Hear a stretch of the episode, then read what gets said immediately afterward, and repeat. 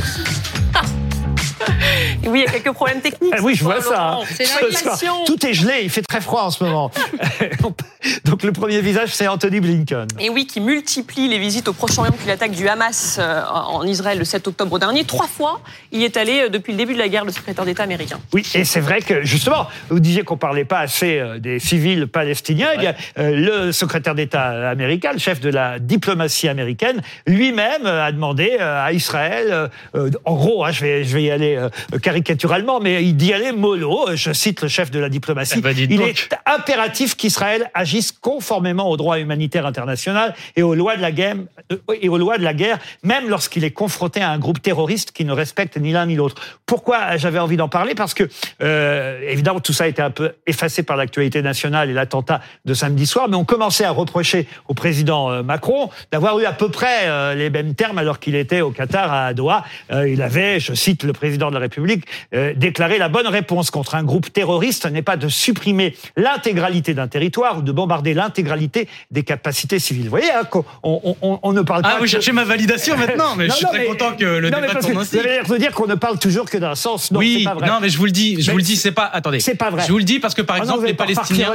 Ah bah c'est vous qui m'avez lancé, c'est de votre faute. Non, mais il y a très peu les visages et les histoires des Palestiniens dans, dans les médias français. D'ailleurs, ils ils y sont beaucoup plus, vous savez, en Israël ou aux États-Unis, où, euh, où par exemple en Israël, il y a la pression, elle est forte, hein, euh, pour parler euh, justement des Palestiniens. La pression patriotique est très forte. Moi, je vous dis, en France, il y a très peu les histoires, très peu les visages, très peu ce qui se passe en fait autour des, des Palestiniens. Par exemple, vous avez parlé énormément des otages israéliens. Tant mieux, tant mieux. On est heureux qu'ils soient libérés. Mais je vous assure que les gamins qui sont en prison aujourd'hui en Palestine, vous en avez parlé très peu. De la même manière que là, sur les journalistes, vous avez très peu parlé des 60 journalistes qui ont été tués à Gaza. Donc moi, je, je, On je en vous a dis, parlé. Peut-être aussi On en parce a que. Mais combien de temps C'est ça, la on l'a question. Peut-être euh, aussi parce que le 7 octobre, pardon de le rappeler, c'est d'abord une attaque terroriste du Hamas contre euh, l'État d'Israël et euh, contre contre une partie de la population israélienne qui en cours, plus euh. était plutôt favorable dans cette euh, région Mais je suis heureux d'Israël. de voir comment le débat il tourne parce que vous voyez, je, je, je, non, je non, suis mais content de c'est voir parce ça. que vous ne nous suivez pas suffisamment, parce que Ah, je croyez-moi, on, essaie d'être particulièrement vous, Monsieur on Ruquier, depuis que je suis gamin. hein, on essaie euh, d'être le plus équilibré ici. D'ailleurs, la preuve, mais c'est vous qui m'en faites un mauvais parce Ah, que non. franchement, ça, ça prouve que vous ne nous regardez pas suffisamment. regarde très Euh, souvent. ben, vous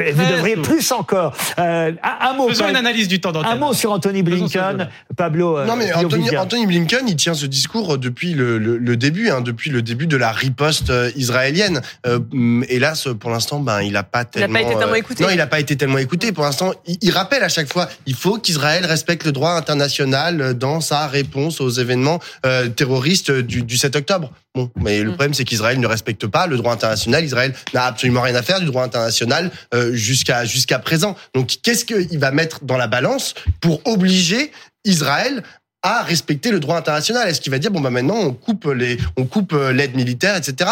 Pour l'instant c'est- pas parti comme ça donc à mon avis ça va faire chou blanc encore cette On passe au visage suivant et chacun pourra parler sur un visage parce qu'autrement on va être très en retard. Le visage suivant, c'est celui de Jordan Bardella. Parce que vous vouliez réagir sur cette une de la tribune dimanche, Laurent. Comment arrêter Bardella six mois avant les européennes? Oui, et aussi sur une de ses déclarations euh, aujourd'hui où il disait Je ne crois pas à la déradicalisation. Pas toujours facile à dire ce mot, la déradicalisation. Et, et- et beaucoup de gens lui ont répondu Mais on ne croit pas à la vôtre non plus de déradicalisation. Qu'est-ce que vous en pensez, vous, euh, Charles Consigny? Écoutez, je, je, je, moi, je, je, je, je ne veux pas que la politique française devienne une série euh, Netflix avec des jeunes gens qui présentent bien et dont on suit les, les, les, avancées vous et les reculs. Non, mais je, je, je, voilà, je, considère, si vous voulez, Bardella, je vois bien, il y a une espèce de fascination pour ce, ce personnage dans le, dans le monde médiatique et je m'inquiète de voir euh, un, un univers médiatico-politique devenir de plus en plus étanche à l'extérieur et ne fonctionner plus qu'avec des gens qui ne font que ça.